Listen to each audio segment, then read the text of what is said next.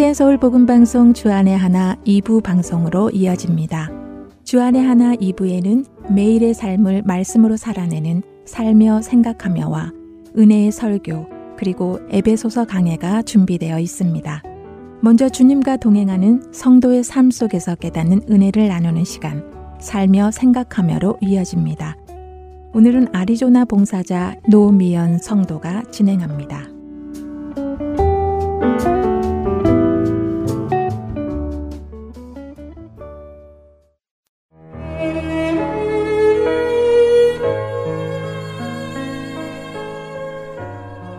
마태복음 18장 12절부터 14절에 예수님께서는 제자들에게 길 잃은 양에 대해 말씀해 주고 계십니다. 너희 생각에는 어떠하냐?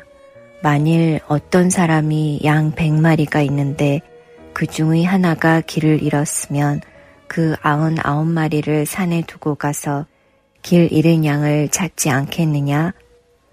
진실로 너희에게 이르노니 만일 찾으면 길을 잃지 아니한 아흔 아홉 마리보다 이것을 더 기뻐하리라.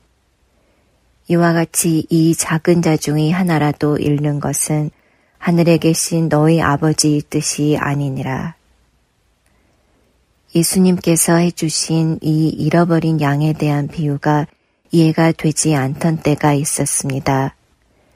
이해가 정말 가지 않았었는데요. 꽤 오랜 동안 그랬습니다. 이해가 가지 않아 수학 공식 외우듯이 그냥 머릿속에 주입시켜 버렸습니다.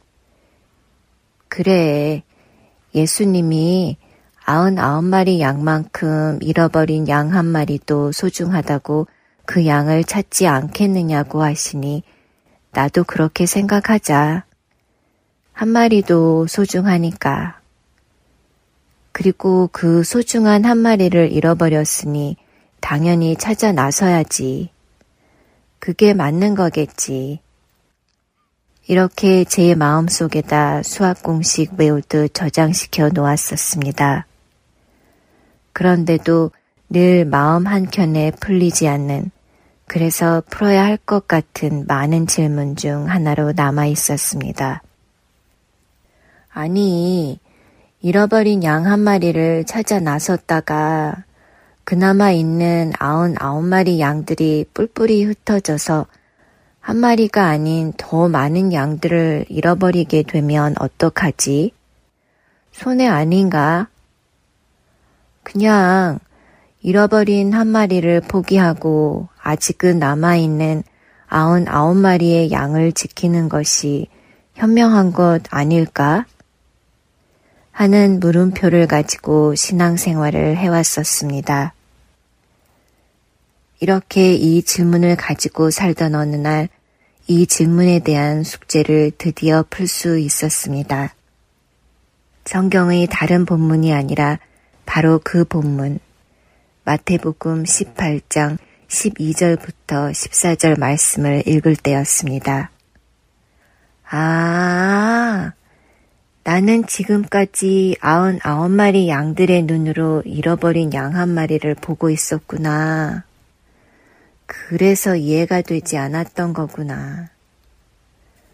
누가 시키지도 않았고 가르쳐 주지도 않았었는데 왜 나는 지금껏 내가 아흔 아홉 마리 중 한 마리일 거라는 생각으로 살아왔을까? 저 스스로를 아흔 아홉 마리 중 하나라고 착각하며 교만 속에 갑의 자리에서 살아왔던 과거의 저를 보았습니다. 그리고 마음속 깊은 곳에서부터 들려오는 또 다른 생각 하나. 내가 그 잃어버린 한 마리의 양이었다면, 그랬어도 여전히 아흔 아홉 마리의 양들이 더 중요하니까 그들 중에 저처럼 길을 잇는 한 마리가 또 나올 수 있으니까 저는 내버려 두고 저를 찾아 나서지 마세요. 할 수 있을까? 생각이 꼬리에 꼬리를 물며 제 머리와 가슴 속을 후비고 들어왔습니다. 분명히 아흔 아홉 마리의 친구 양들과 풀을 뜯고 있었는데 아흔아홉 마리 친구들 양은 온데간데 없이 안 보이고 나 혼자 덩그라니 혼자 되어진 자신을 깨달았다면 얼마나 무서웠을까요? 분명히 푸른 초장이었는데 사방이 음산한 낯선 깊은 골짜기에 서 있는 걸 알게 되었다면 얼마나 눈앞이 캄캄할까요? 환하던 해가 지고 어느덧 사방이 어둠으로 어둑어둑해지고 있다면 저는 분명히 나의 목자 나의 주님이 나를 속히 찾으러 와 주시기를 바라고 또 바라지 않았을까요? 나의 목자 나의 주님 절대 저 찾기를 포기하지 말아 주세요 하며 간절히 기도하지 않았을까요? 너무나도 당연했습니다. 그리고 그제서야 잃은 한 마리의 양을 찾아 나서는 것이 이해가 되었습니다. 제가 그 잃어버린 양 한 마리라는 것을 깨닫게 되었을 때, 비로소 그 잃어버린 양을 향한 주님의 마음이 헤아려졌습니다. 그리고 잃어버린 양 한 마리를 찾지 않겠느냐 하신 분이 나의 주님인 것이 감사했습니다. 뒤이어 제가 잃어버린 양 한 마리의 신분으로 길을 잃고 헤매었을 때 저를 찾아와 주셨던 예수님이 생각났습니다. 죄인이었던 저를 찾아와 빛으로 인도해 주셨던 예수님의 사랑이 겹쳐졌습니다. 지금도 길을 잃은 양 한 마리를 찾아가시는 주님의 마음이 만져졌습니다. 그리고 아흔 아홉 마리 양들 중 하나라는 안일함과 편안함 속에 잃어버린 양 한 마리를 잊고 사는 건 아닌지 제 자신을 돌아보았습니다. 아흔 아홉 마리 양들 중 하나라는 착각과 교만의 자리에서 소외되고 길을 잃은 양 한 마리의 자리로 옮겨가 다시 하나님을 봅니다. 마음이 가난하고 겸손할 수밖에 없는 길 잃은 양 한 마리를 어여삐 여기시고 찾아와 주시는 하나님의 은혜에 감사를 드립니다. 그리고 잃어버린 양을 향한 주님의 마음에 제 마음을 포개어 잃어버린 양을 찾아 길을 나서시는 하나님과 동행하는 삶을 살아내리라 다짐해 봅니다.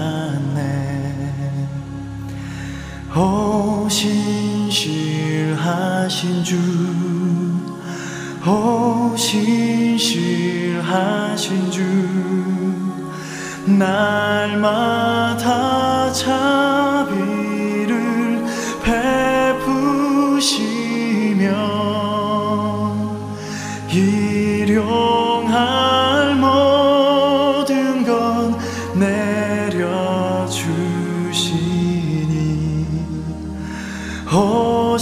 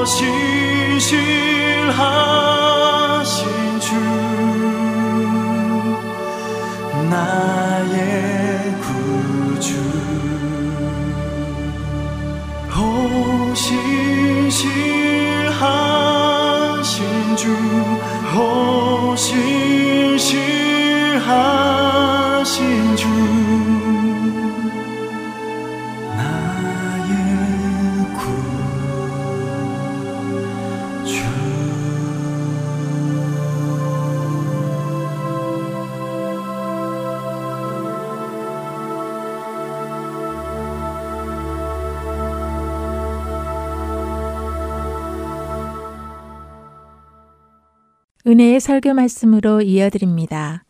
오늘은 경기도 성남시 선안 목자교회 유기성 목사님께서 요한복음 5장 30절부터 47절까지의 말씀을 본문으로 눈을 열어 주님을 바라보라 라는 제목의 말씀 전해 주십니다. 은혜의 시간 되시기 바랍니다.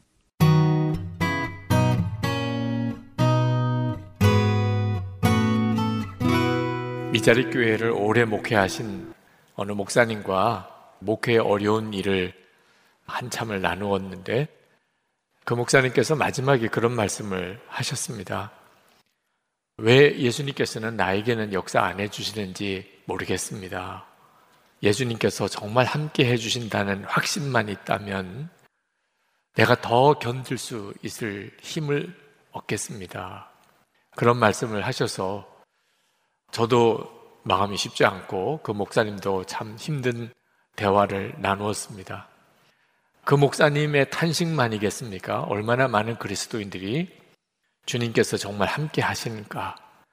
만약에 정말 주님이 나와 함께 하신다는 것을 내가 분명하게 믿을 수만 있다면 그러면 얼마든지 이 어려움을 내가 잘 이겨나갈 수 있을 것이라 그런 안타까운 마음을 가지고 있을 겁니다. 그런데 진리를 우리가 좀 알아야 될 필요가 있겠습니다.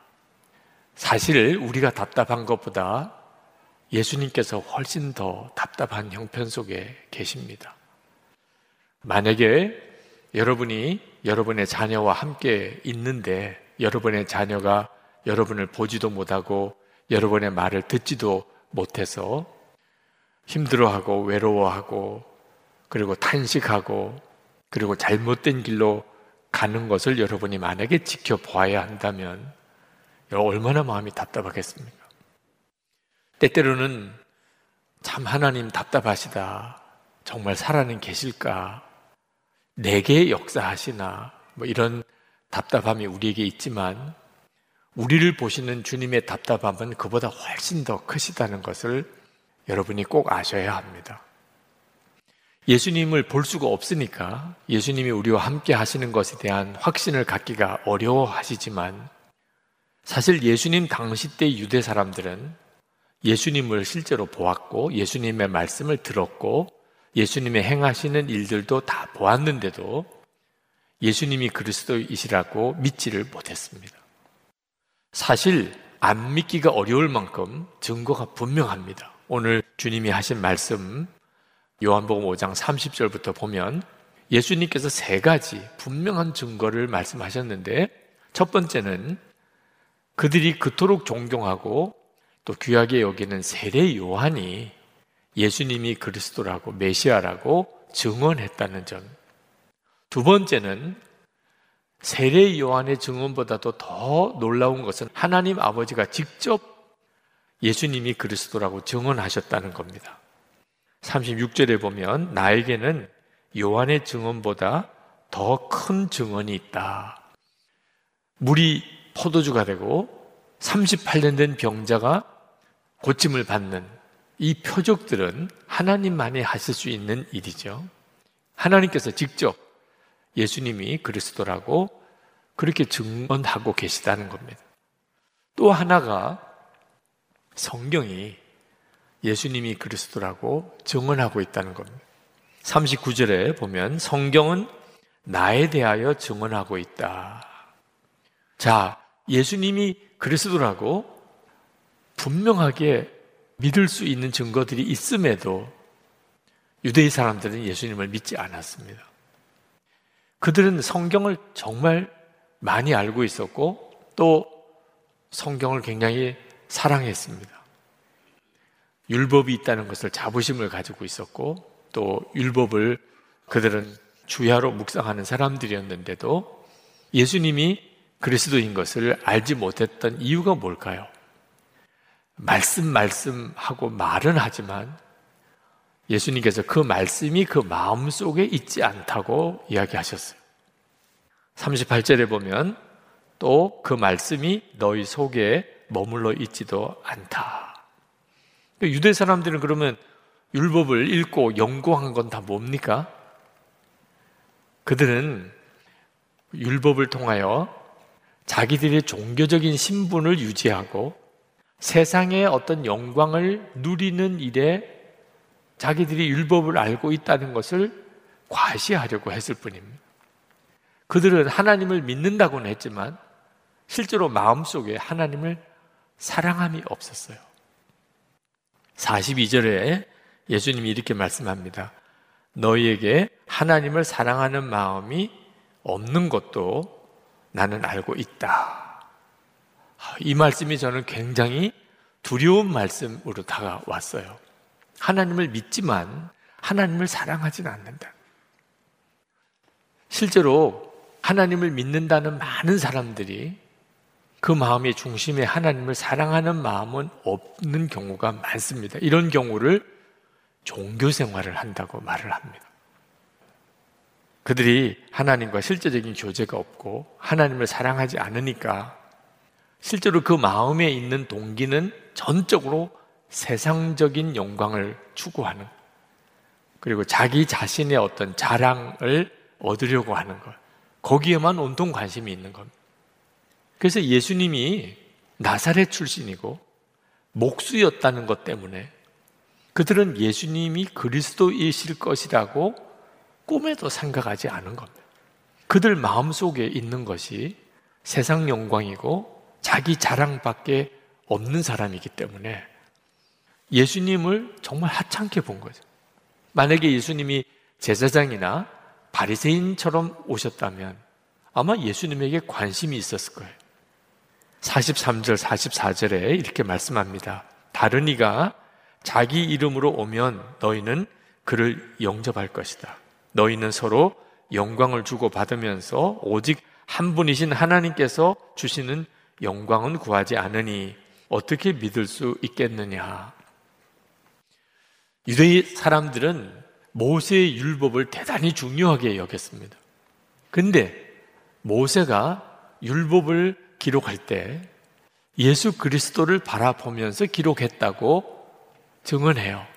그리고 예수님이 그리스도이신 것을 우리에게 믿게 하려고 사실 율법을 쓴 겁니다. 그런데 유대 사람들은 그 율법을 가지고 예수님을 십자가에 못 박습니다. 그래서 45절에서 모세가 너희를 고소할 것이라 그렇게 말씀을 한 겁니다. 하나님을 믿으면서도 실제로 말씀은 마음속에 없고 하나님을 사랑하는 마음이 없이 그렇게 하나님을 믿는다고 하였기 때문에 예수님을 눈으로 보고도 주님의 말씀을 듣고도 예수님을 믿을 수가 없었던 거예요. 이런 경우를 율법주의적인 신앙, 종교 생활이라고 말하는 겁니다. 지금도 하나님께 예배하는 이들 중에 그런 성향을 가지고 있는 분들이 있습니다. 이것이 우리를 굉장히 두렵게 하는 거예요. 말씀을 읽으면서 혹시 내가 이런 상태에 빠져 있지 않은지 생각해 보아야 합니다. 왜 예수님에 대해서 답답하게 느끼고 주님을 믿지 못하고 주님의 말씀을 듣지 못할까? 나도 유대 사람들처럼 그저 종교를 가지고 있는 정도에 머물러 있기 때문은 아닐까? 그 점을 돌아봐야 합니다. 지금 우리는 유대 사람들보다 예수님을 더 잘 믿을 수 있는 시대에 살고 있어요. 그들은 예수님을 보았고 우리는 예수님을 보지 못하지만 오히려 예수님을 믿기에는 지금이 더 좋아요. 우리는 이미 완성된 성경을 가지고 있습니다. 이 성경이 예수님을 증거하고 있어요. 그래서 설교를 듣지 않아도 그냥 성경만 읽었는데도 예수님을 믿게 된 역사가 수도 없이 많습니다. 또 하나 2000년 우리 교회 역사가 예수님이 그리스도이신 것을 분명하게 증거해 주고 있어요. 예수님이 그리스도가 아니라면 지난 2000년 교회 역사를 설명할 방법이 없어요. 세 번째는 우리들 안에는 성령이 오셔서 그분이 예수님이 그리스도라고 증거해 주고 있어요. 예수님 당시 유대 사람들은 전혀 누리지 못했던 은혜입니다. 우리는 정말 예수님을 믿기에 예수님 당시 때 사람들보다 더 좋은 때에 살고 있는 거예요. 그런데도 여전히 예수님이 정말 함께 계실까? 예수님은 나를 아실까? 주님은 내게도 말씀하시나? 그 사실이 믿어지지 않아서 방황하는 성도들이 참 많습니다. 예수님이 마음에 계시다고 고백은 해요. 예수님이 어디 계시냐고 물으면 마음에 계시다고들 합니다.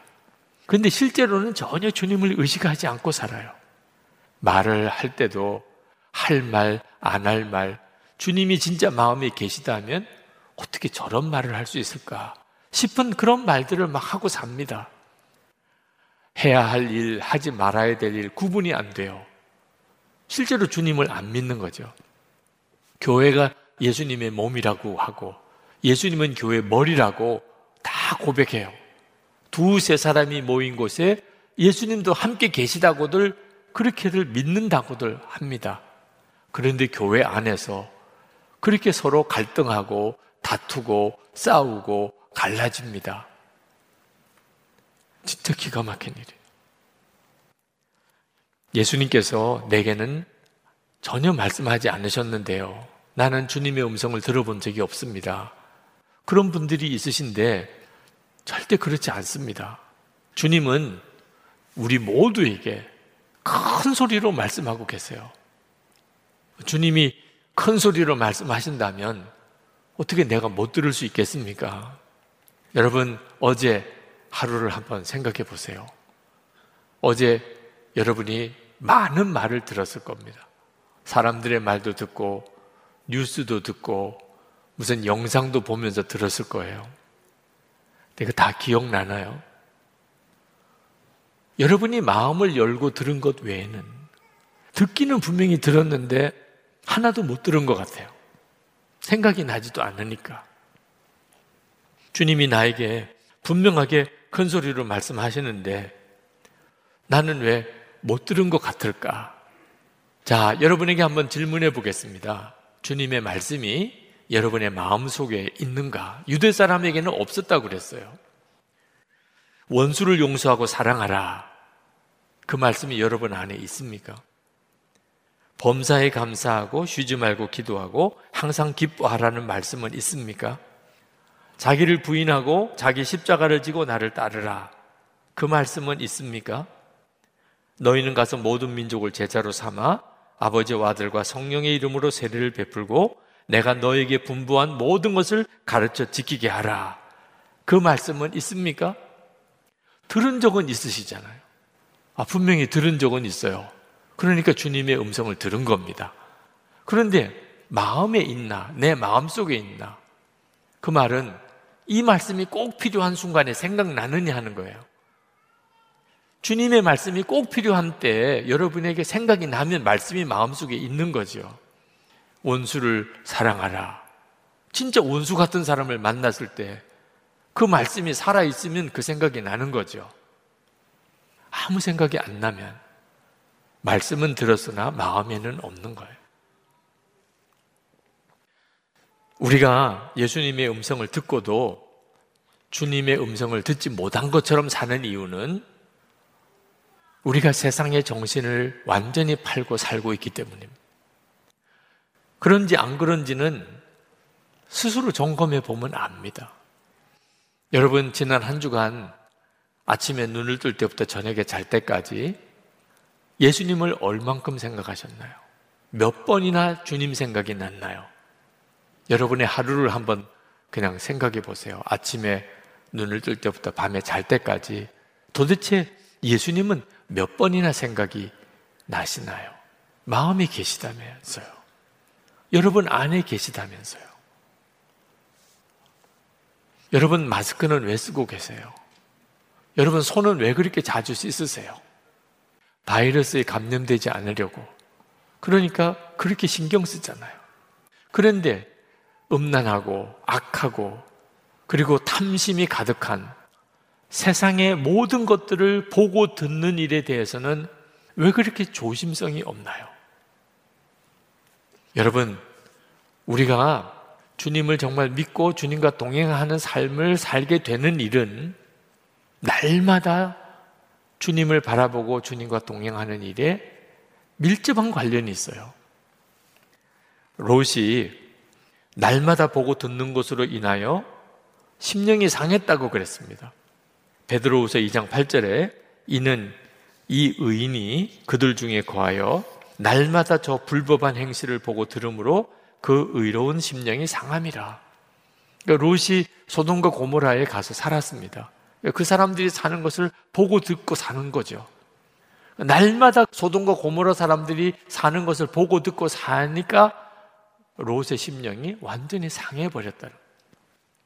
우리도 마찬가지예요.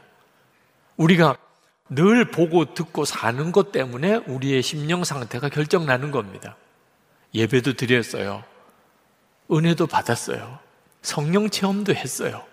말씀도 들었어요. 근데 실제로는 삶이 하나도 변화되지 않아요.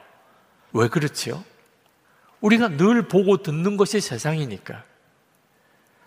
여러분, 여러분 예배는 도대체 몇 시간 드리나요? 여러분 성경은 도대체 얼마나 보나요? 세상에서 보고 듣는 것과 비교가 안 되죠. 결국은 날마다 보고 듣는 것으로 내 심령 상태가 결정나는 거예요. 영국과의 백년 전쟁에서 프랑스가 완전히 망하게 되었을 때 그 프랑스를 구원했던 오를레앙의 처녀 잔 다크가 하나님의 음성을 듣고 그가 프랑스를 구원하려고 나섭니다. 어디서 그랬죠? 저녁 종소리가 들리는 때 늘 일하던 그 들판에서 하나님의 음성을 들어요. 무디가 어디서 주님을 만나고 주의 음성을 듣지요? 늘 일하던 보스턴의 한 작은 구두 가게에서 거기서 주님 음성을 듣습니다. 사울은 어디서 주님을 만났을까요? 담메색으로 가는 많은 사람들이 오고 가던 그 길에서 주님을 만나요. 모세는 어디서 하나님을 만났죠? 늘 양떼를 몰고 다니던 그 길목에서 거기서 하나님을 만납니다. 아주 평범한 일상이야. 눈을 뜨고 밤에 잘 때까지 우리가 늘 그저 하루를 지내는 별 기대도 없어요. 놀라운 일이 일어날 것 같은 때가 아니에요. 거기에 무슨 큰 소망을 두지도 않았어요. 그런데 거기서 다 하나님을 만났어요. 그 말은 우리의 모든 평범한 것 같은 일상 속에 주님이 같이 계시다는 거예요. 우리가 주님을 만나는 것은 그때 주님이 오신 게 아니고 늘 같이 계시던 주님에 대하여 눈이 뜨인 것 뿐이에요. 예수님은 지금 우리 안에 계세요. 그러니까 우리가 침실에 있든 주방에 있든 뭐 거실에 있든 사무실에 나가 있든 또는 오가는 길에 있든 운전을 하고 있든 어디서든지 사실 우리는 사실 주님을 만나는 곳이 되는 거예요. 약속하셨어요. 마태복음 28장 20절에 내가 세상 끝날까지 너희와 항상 함께 있으리라. 이것이 우리에게 준 약속이고 지금 그 약속이 우리 가운데 온전히 이루어졌어요. 아, 보이지 않으시는 예수님을 어떻게 내가 보고 그 주님과 동행할 수 있을까? 조건은 오직 하나예요.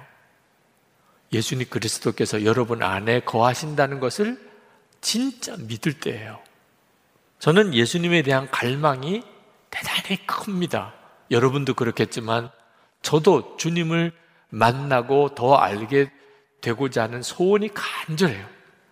늘 기도할 때마다 주님 더 알기 원합니다. 주님 더 만나기 원합니다. 심지어는 이렇게 길을 혼자 걸어갈 때도 마음속에서는 그 기도가 계속 나와요. 그런데 한 번은 주님께서 제 마음속에 그런 생각으로 응답을 주시더라고요. 너는 그 은혜를 감당할 수 있겠느냐? 주님께서 주시는 말씀이 이게 무슨 의미일까 하는 생각을 해 보았습니다. 유대 사람들이 예수님이 그리스도라는 증거가 그렇게 많은데도 그들은 끊임없이 예수님에게 표적을 구합니다. 예수님이 하나님이 보내신 메시아인 줄 우리가 어떻게 믿으라는 겁니까? 그렇게 표적을 많이 주셨는데도, 말씀을 주셨는데도 그들은 끊임없이 표적을 구해요. 우리 주님이 그것 때문에 너무너무 답답해 하셨는데, 아, 내가 꼭 그와 같은 처지에 지금 있구나. 그 생각이 들은 거예요. 이미 예수님이 제 안에 거하시는 것을 분명히 알고도 그걸 제가 이렇게 설교하고 늘 가르치면서도 주님, 제가 주님을 더 알기 원합니다. 주님을 그렇게 더 알기 원하는 것이 저에게 다 유익할까요? 그렇다면 주님이 늘 보여주셨겠죠. 사도 바울이 담에색에서 주님을 만날 때처럼 그죠? 물로 포도주를 바꿀 때 그때 그 기적이 일어난 것처럼 제 삶 속에 늘 그렇게 하셨겠죠. 그게 내게 유익하다면. 그런데 실제로 그런 많은 은혜의 체험, 놀라운 체험들을 한 것 때문에 미혹을 받은 사람도 많아요. 오죽했으면 사도 바울이 자기가 받은 은혜의 체험이 워낙 크니까 하나님께서 자기에게 가시를 주셨. 교만하지 않게 하려고. 그러니 주님을 더 체험하려고 하는 일이 사실 나에게는 유익한 게 아닐 수 있다는 것을 깨달았어요. 그러고 보니까 충분해요. 하나님이 저에게 주신 은혜는 부족함이 없어요. 이미 제한이 오셨는데 무슨 더 큰 은혜를 구할 게 있겠어요. 그래서 그다음부터는 주님 충분합니다. 예수님 한 분이면 충분합니다. 그렇게 바뀐 거예요. 주님 더 체험하게 해주세요. 그런 기도가 이제 다 없어지고 주님 충분합니다. 제 안에 이미 계신 주님. 근데 그 고백이 나오면서부터 실제로 제 삶 속에 주님이 함께 하시고 주의 말씀을 깨닫고 듣게 하는 은혜가 더 놀라우게 열렸어요. 잔느 규용 부인이라고 계신데 17세기 분입니다. 이분은 성직자도 아니고 신학자도 아니세요. 그런데 그분으로 인하여 하나님의 귀하게 쓰시는 종들이 은혜의 눈들이 열렸어요. 앤드류 머레이 선교사님 또는 중국의 워치만니 또는 중국의 선교사인 허드슨 테일러 선교사 너무나 많은 하나님의 귀한 사람들이 이 잔느 귀영을 통하여 주님과의 인격적인 교제에 눈이 뜨였어요. 이분이 쓰신 책 중에 순전한 사랑이라는 책에 보면 이 잔느 귀용 부인이 주님을 만나고 싶었어요. 근데 주님을 만나려면 자기가 거룩한 사람이 되어야 한다는 생각을 했습니다. 그래서 주님을 만나는 은혜를 받으려고 거룩한 삶을 살려고 무던히 애를 씁니다. 항상 자기를 살펴보고 조심하고 죄 짓는 거 있을 때마다 회개하고 그런데 그렇게 노심초사 거룩한 삶을 살려고 애를 쓰는 것 때문에 그는 지쳐요. 도무지 안 되는 일이에요. 거룩한 삶은 노력하고 애써서 이루어지는 게 아닙니다. 나중에는 영적인 좌절에 빠집니다. 그러다가 어느 날 어느 수도원에 수사를 한 분을 만나요. 그리고 그분에게 자기의 이 고민을 신앙 상담을 합니다. 자기가 주님을 만나고 싶은데 그러려면 거룩한 사람이 되어야 되겠는데 도무지 거룩한 삶을 살 수가 없다고. 그랬더니 그 수사가 잔느 귀용에게 한마디 대답을 합니다. 이미 예수 그리스도께서 당신 안에서 역사하고 계시는군요. 잔느 귀용이 깜짝 놀랐어요. 예수 그리스도께서 이미 내 안에 역사하고 계시다. 그러면 주님을 만날 이유가 뭐 있습니까? 이미 내 안에서 역사하고 계신데. 주님을 향한 그 간절함, 자기 자신의 부족함에 대한 그 안타까움, 그 간절한 갈망, 이 모든 것들이 다 자기 안에 계신 주님의 역사였어요. 그리고 이분이 완전히 달라져 버렸어요. 이제는 주님 더 만나주세요. 주님 만나고 싶습니다가 아니었어요. 주님이시군요. 주님이 말씀하시는 것과 주님의 인도하심에 대해서 눈이 열렸어요. 그 책 속에서 그분은 이렇게 말했습니다. 주님이 영혼 안에서 일하고 계시다는 사실을 전에는 몰랐습니다. 여러분, 예수님께서 여러분과 함께 계시지 않다가 계시는 것이 아닙니다. 여러분이 깨닫지 못하다가 깨닫게 된 거예요. 이미 여러분들은 주님의 여러분 안에 계시는 삶을 살고 있어요. 그러니 오늘도 예배를 드리고 영상으로 이 예배도 드리는 거예요. 주님이 여러분을 이끄시고 계세요. 세상 사람들은 전혀 알지 못하는 책망도 느끼고 그러니까 우리 안에 회개가 일어나는 거죠. 주님을 향한 갈망은 말할 것도 없고요. 예수님께서 당시에 유대 사람들을 보고 너무너무 마음이 안타까우셨어요. 예수님이 그리스도라는 사실을 안 믿기가 어려울 정도로 너무나 증거가 많은데도 그들은 믿지도 않고 예수님을 오히려 십자가에 죽이려 하니까. 그런데 지금 주님은 더 안타까우실 거예요. 주님은 우리 안에 와 계신데 우리가 주님을 진짜 믿지도 못하고 방황하고 있다면 이건 진짜 얼마나 안타까운 일입니까? 주님을 보지 못해서 주님을 믿지 못하는 거 아닙니다. 베드로 사도는 분명히 이야기했어요. 예수를 너희가 보지 못하였으나 사랑하는도다. 베드로전서 1장 8절입니다. 주님을 눈으로 보고 보지 못하는 것은 사실 전혀 문제가 안 됩니다. 여러분은 주님을 보지 못해도 주님은 여러분을 늘 보고 계세요. 여러분을 어떻게든지 주님이 인도하고 계세요. 주님은 살아계시고 여러분과 함께 하시고 여러분에게 말씀하시고 그리고 여러분을 이끄세요. 이건 엄청난 은혜예요. 좀 상상이 안 될 정도로 놀라운 은혜예요. 주님과 영원히 함께 할 수 없는 곳이 지옥입니다. 지금 지옥과 같은 삶을 사는 사람이 많아요. 주님과 전혀 상관없는 삶을 사는 거죠. 죽기 전에 그들이 예수님을 믿고 구원받아야 될 이유가 거기에 있어요. 죽을 때까지도 주님과 상관이 없이 살면 진짜 끔찍한 거죠.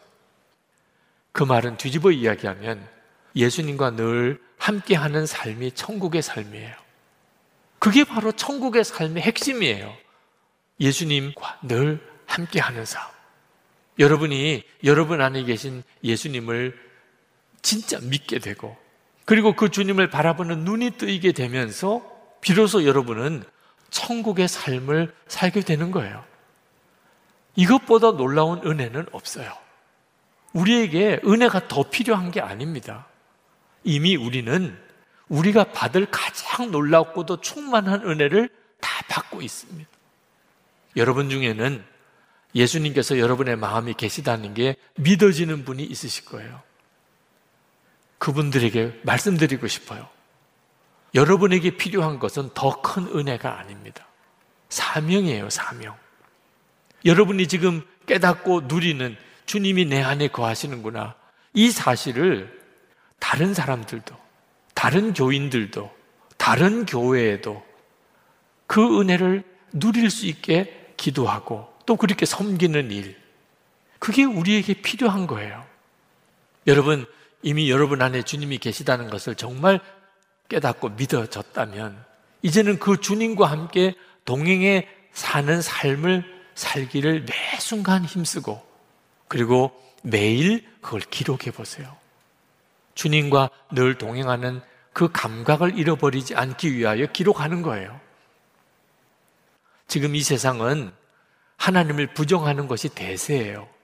예수 믿는 성도들조차도 예수님이 마음에 계신 것을 진짜 믿지 못하고 살아요. 이런 세상에서 한 사람이라도 더 주님을 바라보게 하고 주님을 바라보자고 하고 그래서 주님을 바라보게 되는 일은 이건 얼마나 놀라운 일인가요? 사방이 적으로 둘러싸여 있습니다. 그럴 때 여러분, 아군이 한 사람이라도 더 생기는 일은 그건 얼마나 놀라운 일인가요? 여러분 혼자가 되어 보셨나요? 주님을 진짜 믿는 사람은 나 한 사람밖에 없는 것 같아. 이게 얼마나 힘든 상황인지 아십니까? 한 사람이라도 더 주님을 바라보고 주님과 동행하는 사람이 되도록 하는 일이 그게 바로 예수 동행 운동이고 영적 대각성을 위하여 기도하는 거예요. 은혜는 받기만 하면 다 메말라 버립니다.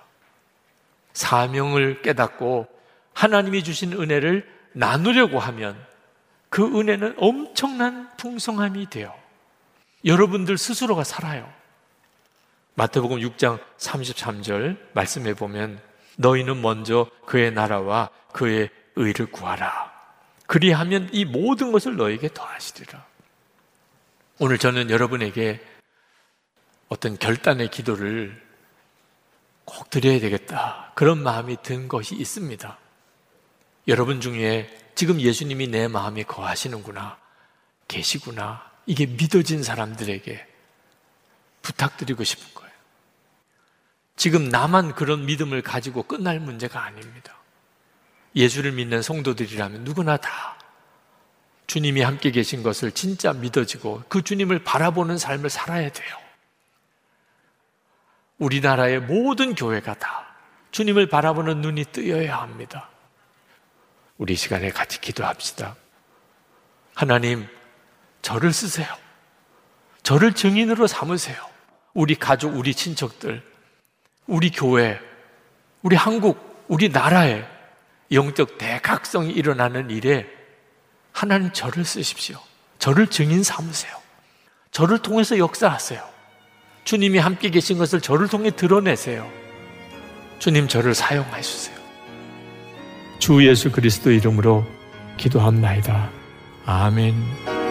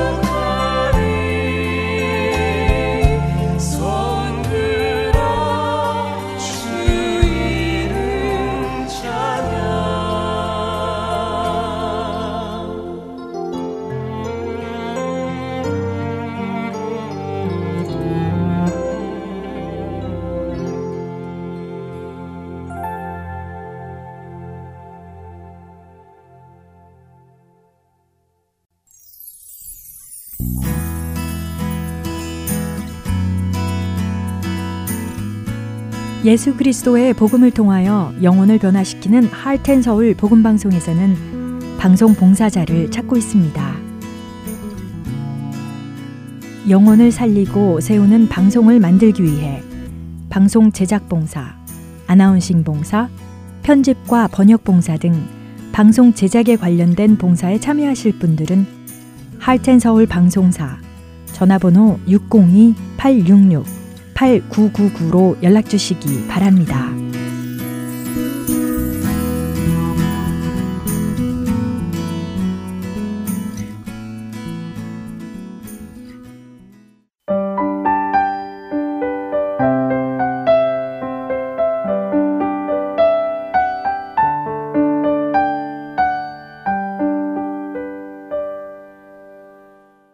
계속해서 에베소서 강해 보내드립니다.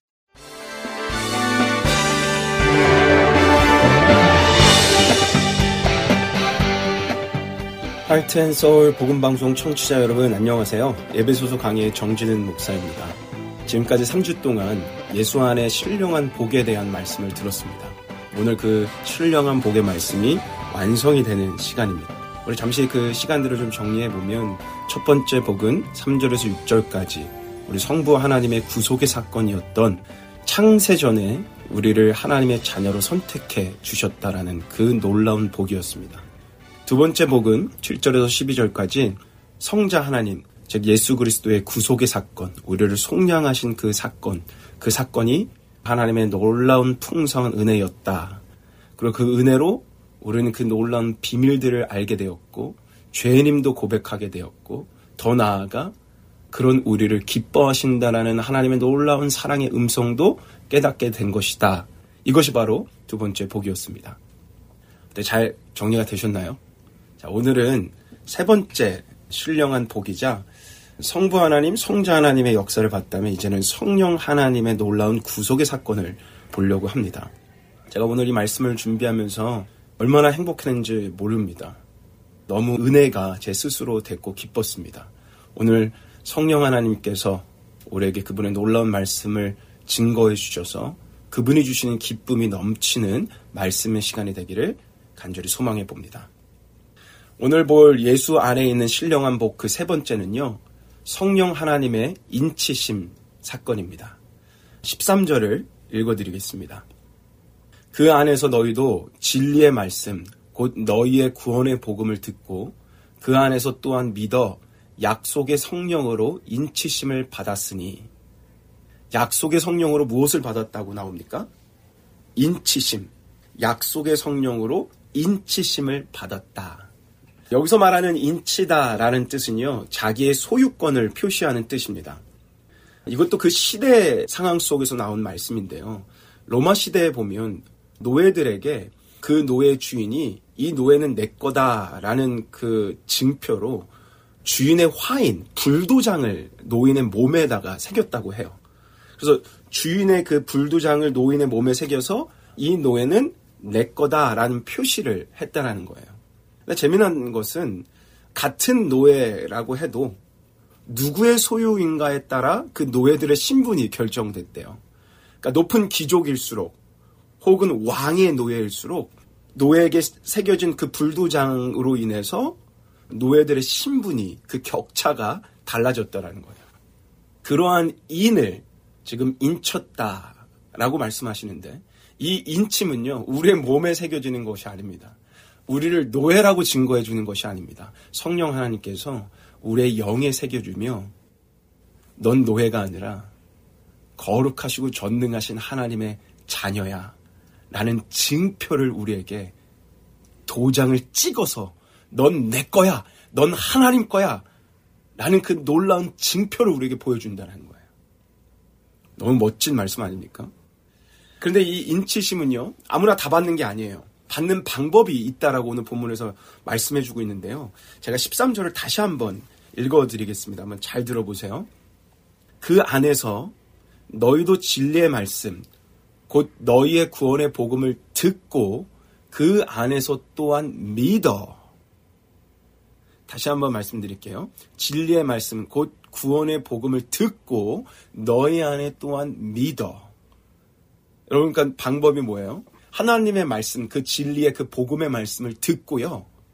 그 들은 말씀을 은혜로 믿게 된 사람들에게 실질적으로 너는 하나님 거가 됐어 라고 하는 성령의 도장을 우리의 신분을 증거해주는 그 성령의 도장을 찍어준다는 거예요.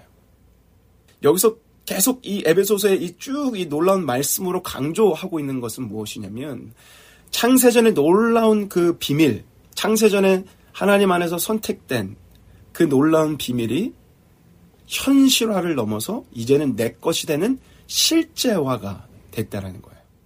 이제 실질적으로 내 것이 되었다라고 분명하게 오늘 본문 말씀이 증거해주고 있는데 그 증거가 뭐냐면 바로 인칭 대명사의 변화예요. 여러분들이 나중에 시간이 되시거나 혹시 지금 성경을 보실 수 있는 분이 계시다면 아, 말씀을 잠깐 이제 멈추고 아니면 나중에 이 설교를 듣고 이 에베소서 말씀을 1장을 쭉 한번 이 13절까지 한번 잘 읽어보세요. 거기에 분명한 인칭 대명사의 변화가 일어나는데 원래 지금까지는 사도 바울이 사실은 위라는 1인칭 복수의 형태로 이 서신을 써내려오고 있었습니다. 우리가 그리스도 안에서 그 뜻의 비밀을 우리에게 알리셨고 우리 우리 그러니까 이 놀라운 창세전에 택한 이 놀라운 구속의 비밀은 우리의 것, 공동의 것이었다라는 것을 말씀해 주고 있어요. 그런데 유독 이 성령의 인치심 사건에서는요, we가 아니라 you라고 하는 2인칭 대명사로 바뀝니다. 이렇게 보면 말씀이 재밌지 않습니까? 전체적인, 온 인류적인 이 구속의 사건이 이제는 you, 바로 너의 것이 됐어. 전체적인 인류의 구속의 역사가 이제 you, 너의 것이 됐다라는 실제적인 역사가 너의 안에 일어나게 하는 것이 바로 성령 하나님이라는 거예요. 그러니까 복음을 듣고 하나님의 은혜로 믿음이 생긴 사람은 이제는 실제화가 되는 성령의 인치심 사건이 있으면서 이제부터는 그냥 아 예수 그리스도께서 인류를 구원하러 오셨어라고 하는 전체적인 역사가 아니라 이제는 나의 역사가 됐다라는 것을 분명하게 증거해 주는 그 강조점으로 이 인칭을 바꿔 주는 거예요. You. 이 놀라운 구원의 역사는 이제 you 너의 것이 됐어. 이 놀라운 비밀을 은혜로 깨달아 믿게 된 사람들은 이제 이 구원의 역사가 뜬구름 잡는 얘기가 아닙니다. 만져볼 수도 있고, 느껴볼 수도 있고, 더 이상 남의 사람들의 이야기를 통해서 그 사람들의 간증을 통해서 나도 저렇게 되고 싶다가 아니라 이제 유, 내가 그 도장을 찍힘을 받으면서 이제 하나님의 자녀가 되는 놀라운 권세를 얻게 되었다라는 것을 우리에게 선언해 주고 있는 놀라운 하나님의 말씀인 거예요. 근데 이 놀라운 이 하나님의 말씀의 비밀과 은혜는 여기서 끝나지 않고요. 이 인치심 사건이 궁극적으로 우리에게 말씀해 주고자 하는 것이 바로 14절인데요. 여러분 이 14절 한번 잘 들어보세요. 제가 읽어 드리겠습니다. 이는 우리 기업의 보증이 되사 그 얻으신 것을 속량하시고 그의 영광을 찬송하게 하려 하심이라. 그러니까 성령님을 통해 인치심 도장을 받은 것은 바로 이것이 보증이 된다라는 거예요. 자, 그래서 좀 설명을 해드릴게요. 한번 잘 들어보세요. 여기서 말하는 보증이란 계약금을 뜻합니다. 그래서 영어로 보면 이 부분을 보면 deposit이라고 써 있고요. 다른 버전에서는 down payment라고 번역해 놨어요. 이 보증을. 그러니까 deposit down payment. 여러분 한번 생각해 보세요. deposit은 누가 냅니까? down payment는 누가 지불하는 거예요? 여러분 물건을 사는 사람이 구매하는 사람이 deposit을 하거나 down payment를 해요. 내가 집을 봤습니다. 이 집이 마음에 들어요. 그래서 계약을 하는 거예요. 내가 이 집을 사겠습니다. 그때 계약금이라는 걸 걸잖아요. deposit을 내잖아요. down payment를 하잖아요. 근데 잘 봐보세요. 구원을 받는 대상이 누구예요? 하나님이세요? 우리예요. 우리예요. 근데 우리가 계약금을 내는 게 아니라 하나님께서 그 계약금을 내주신다는 거예요. 지금 이게 13절, 14절의 의미예요. 이게 너무나 중요한 포인트예요. 이게 너무 놀라운 말씀이에요. 구원을 계획하시고 예수 그리스도를 통해서 이 구원을 이뤄 주신 분도 하나님인데 거기서도 우리가 한 게 하나도 없는데 더 나아가 그 구원이 내 것이다. 너희 이 구원은 완전히 너 것이다라고 보증도 누가 서 주는 거냐면 우리가 쓰는 게 아니라 하나님이 서 주는 거예요. 이 하나님께서 보증금을 주신다라는 말씀은요. 이 구원의 사건에 있어서 이 구원의 계약은 결코 깨어질 수 없다라는 뜻을 가지고 있어요. 여러분 생각해 보세요. 만약에 구원을 선물로 받는 우리가 이 구원을 받는데 내가 계약금을 냈다면, 내가 계약서에 사인을 했다면, 이 계약을 깰 수 있는 권한도 우리에게 있어요. 생각해 보세요. 내가 집을 계약했어요. 근데 도저히 이 집이 마음에 안 들어요. 그럼 그 계약금을 포기하서라도 우리 그 계약을 파기하면 돼요. 근데 이게 우리가 한 게 아니에요. 하나님이 집을 만들어 주시고요. 그 집에 살 수 있는 권한도 주시고요. 이 집은 너 거야. 너가 낼 게 하나도 없어. 이 집은 이제 너 거가 됐어라고 주인이신 하나님이 보증까지도 서 주시는 거예요. 그러니까 이 구원이라는 집에 살게 된 그 모든 신비한 비밀 속에서 우리가 한 게 하나도 없고 영원 불변하신 하나님께서 모든 것들을 다 체결해 주시는 놀라운 말씀이 담겨 있는 거예요.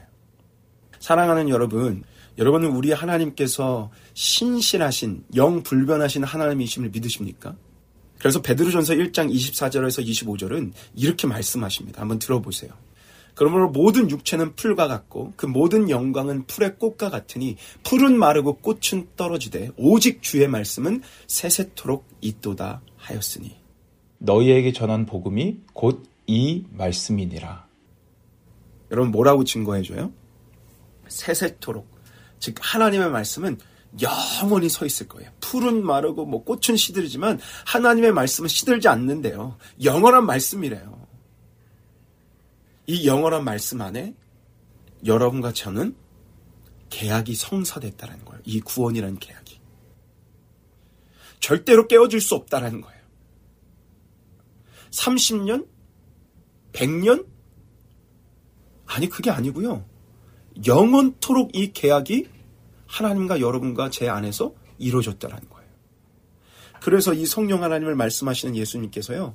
요한복음 14장 16절에 이렇게 말씀하세요. 한번 들어보세요.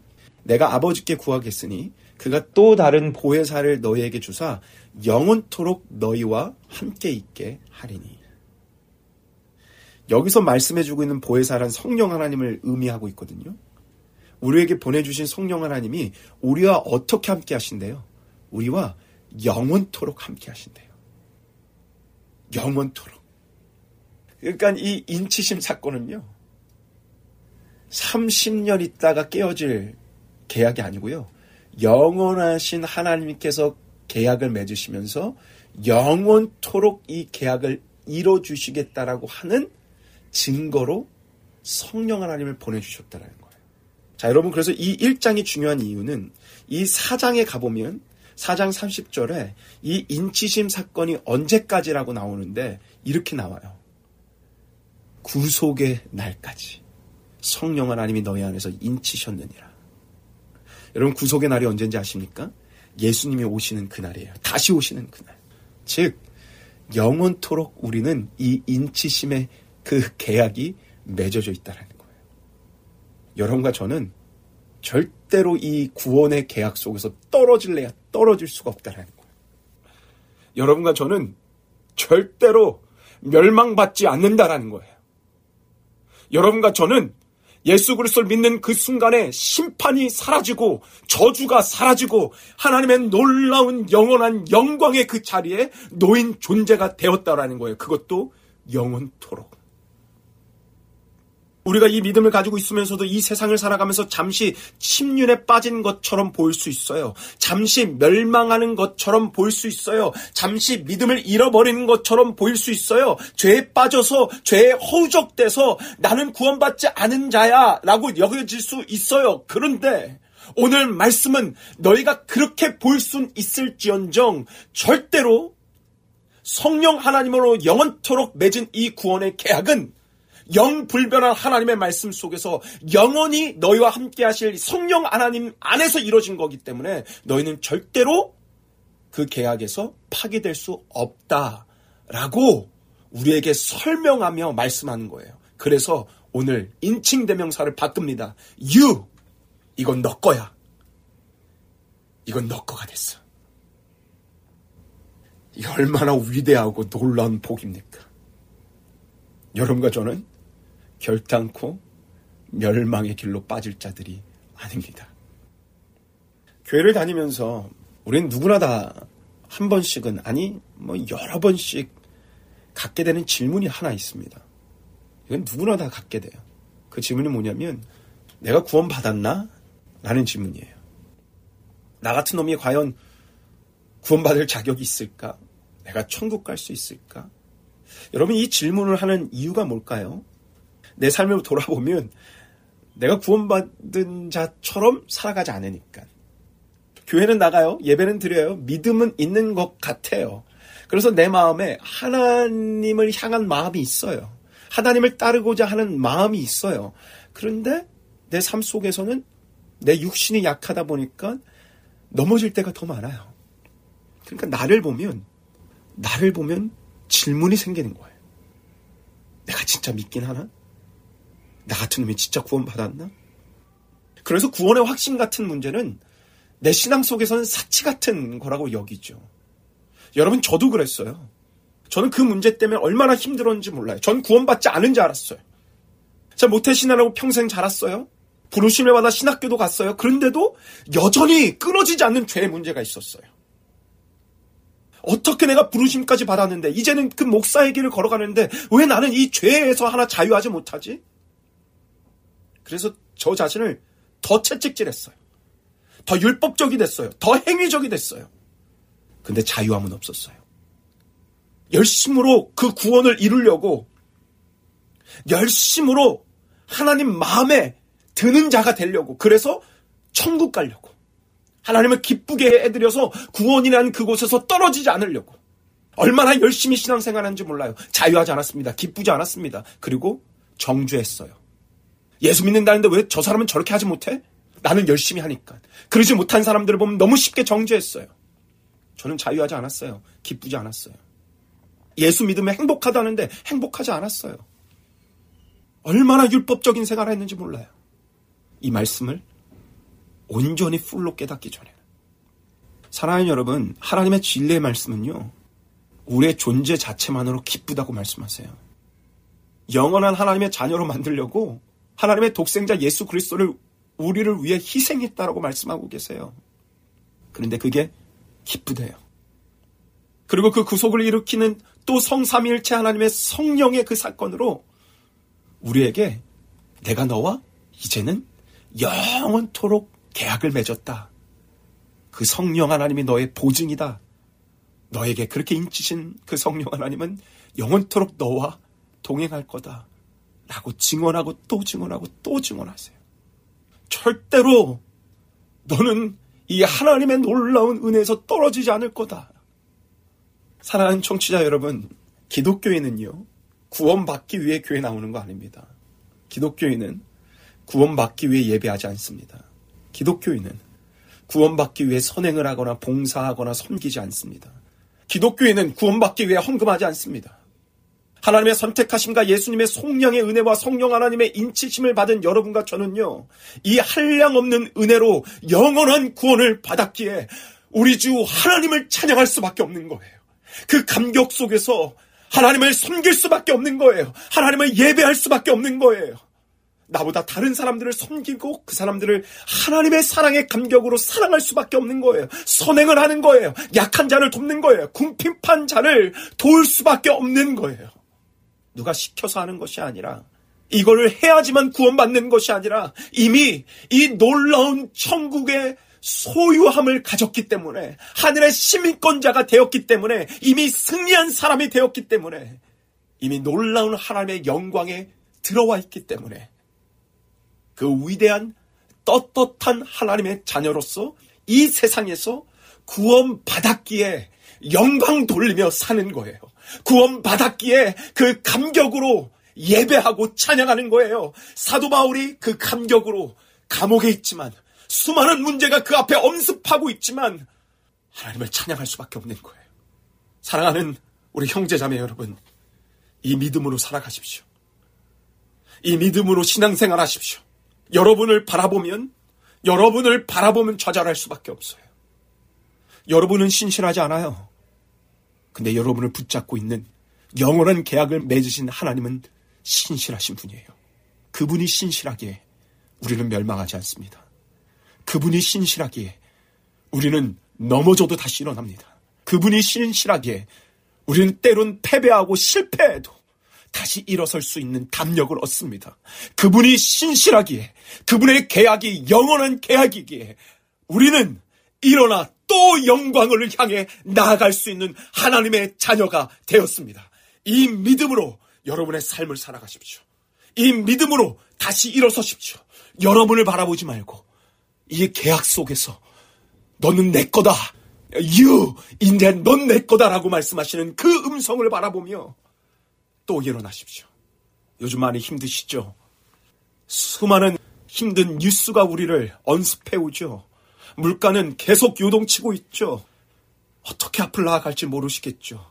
그런데 사랑하는 여러분, 여러분은 하나님과 영원한 계약을 맺으셨습니다. 여러분이 맺은 게 아니라 성령 하나님이 보증이 되어 주셔서 계약을 맺었습니다. 그 영원한 계약을 맺으신 성령 하나님과 오늘 일어나 승리의 발걸음을 걸어가십시오.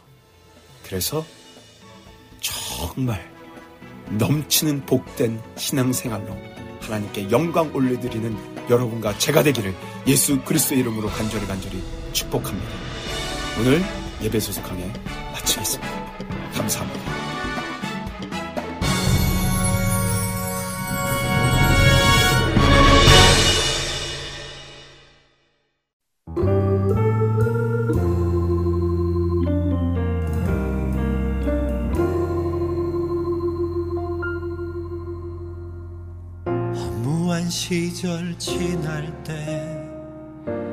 깊은 한숨 내쉴 때 그런 풍경 보시며 단식하는 분 있네 고와 같이 너희를 버려두지 않으리. 내가 너희와 영원히 함께하리 오셨네. 성령이 오셨네. 내 주에 보내신 성령이 오셨네. 우리 인생 가운데 진이 찾아오셔서 그 나라 꿈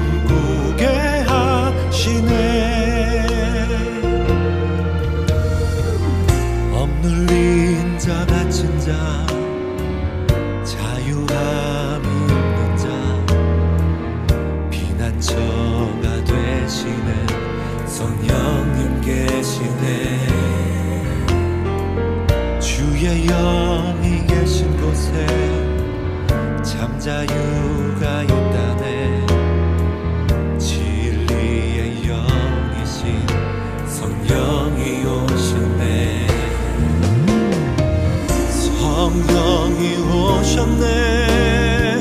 성령이 오셨네.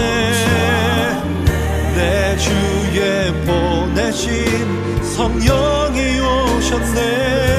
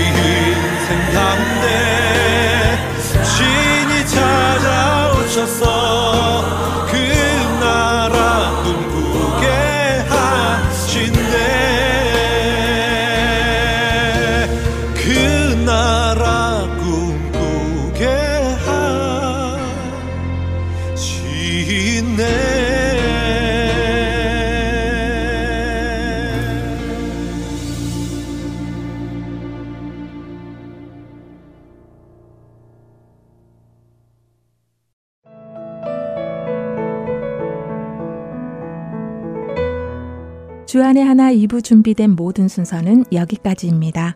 계속해서 주안의 하나 3부로 이어집니다. 주님의 말씀을 더 알아가는 시간 되시길 소망합니다. 저는 다음 시간에 다시 찾아뵙겠습니다. 안녕히 계세요.